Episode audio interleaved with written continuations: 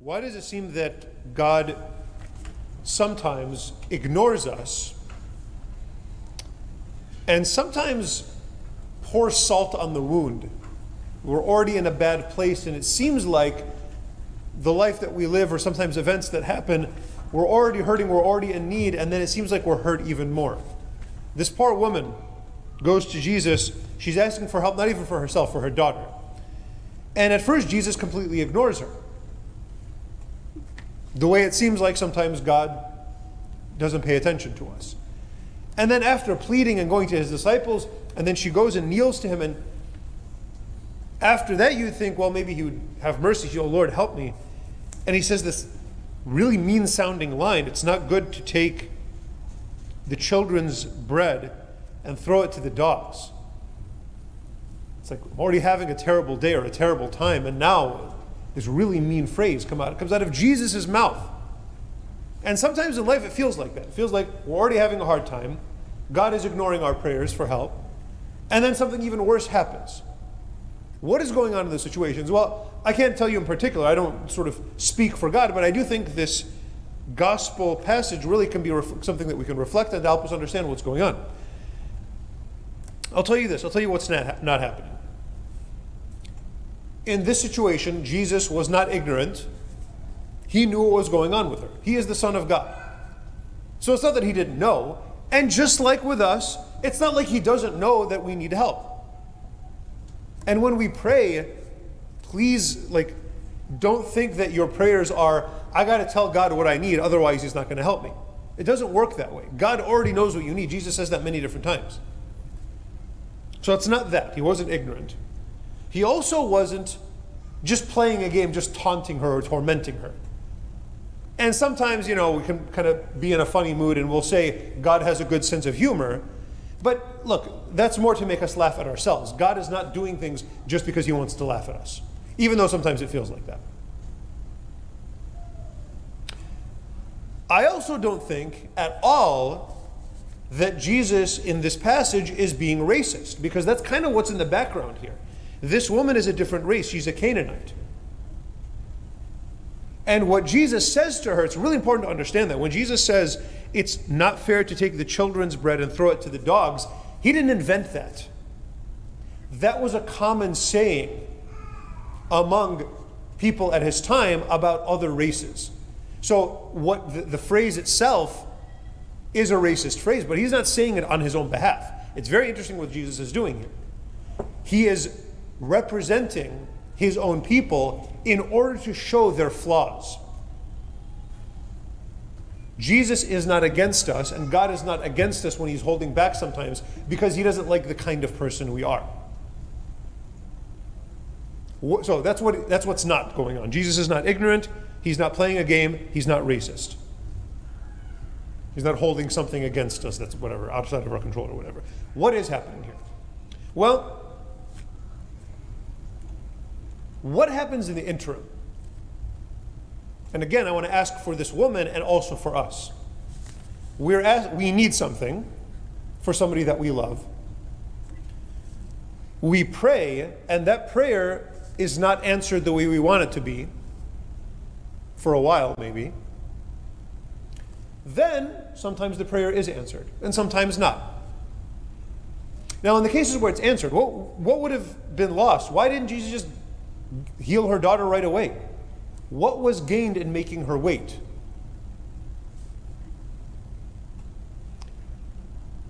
Love is not uh, like a substance that, like, I have got like three gallons of love here, and then I'm going to add love. I'm going to add love to this cup of water. I'm going to add love to.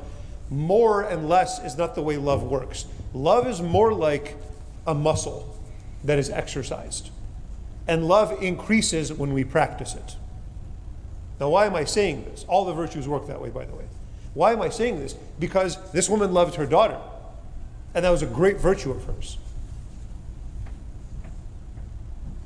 And maybe she loved Jesus, at least she needed him. Now, what is it, what is it that happened in the interim between the time that she asked and Jesus finally healed her? She had to ask a couple of more times. Now, again, this is not a game, it's an exercise. Why does God sometimes stay quiet with us? Because we need more practice. That, that I'm really convinced. I'm a very, very impatient person.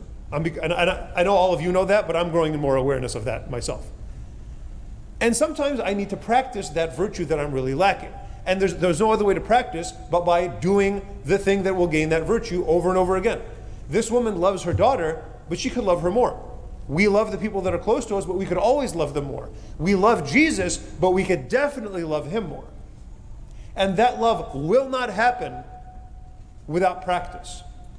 And it's sad to say, but sometimes we're not going to pray unless we need something.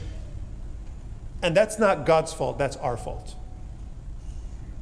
Now, if we were different and our prayer life was real and deep and we were we just couldn't wait until praying no matter what, whether we needed something or not, then maybe things would be different. But you and I were imperfect. And a lot of times when we pray, it's because we need something.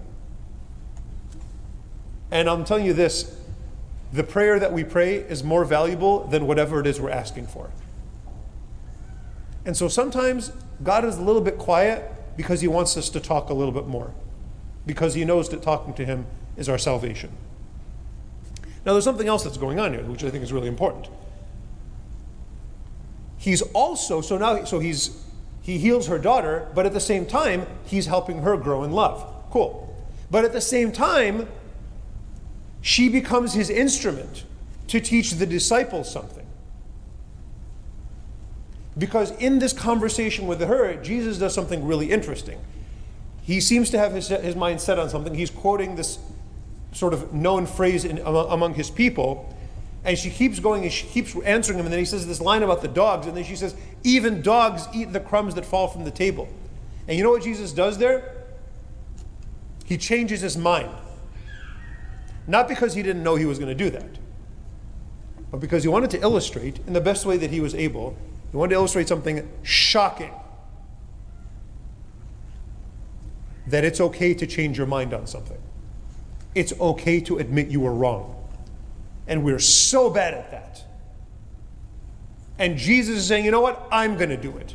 He can't actually be wrong, but this situation gave him an opportunity to show others how we can admit that we were wrong. And so now what happened? So between the beginning and end, why is God silent sometimes? Why does God sometimes put us through the wringer? Because in the end, her daughter was healed, but in the same act, he caused the, lo- the mom to love the daughter and him even more, and he taught his, le- his disciples a deep lesson. God doesn't God is silent because he doesn't just want to give us what we want. He wants to give us more. And in the end, the woman didn't just gain the healing that she sought for her daughter. She gained Christ. And Christ doesn't want to just give us what we want. He wants to give us himself. And that is worth waiting for. And that is worth praying for and getting on our knees and begging God to help us.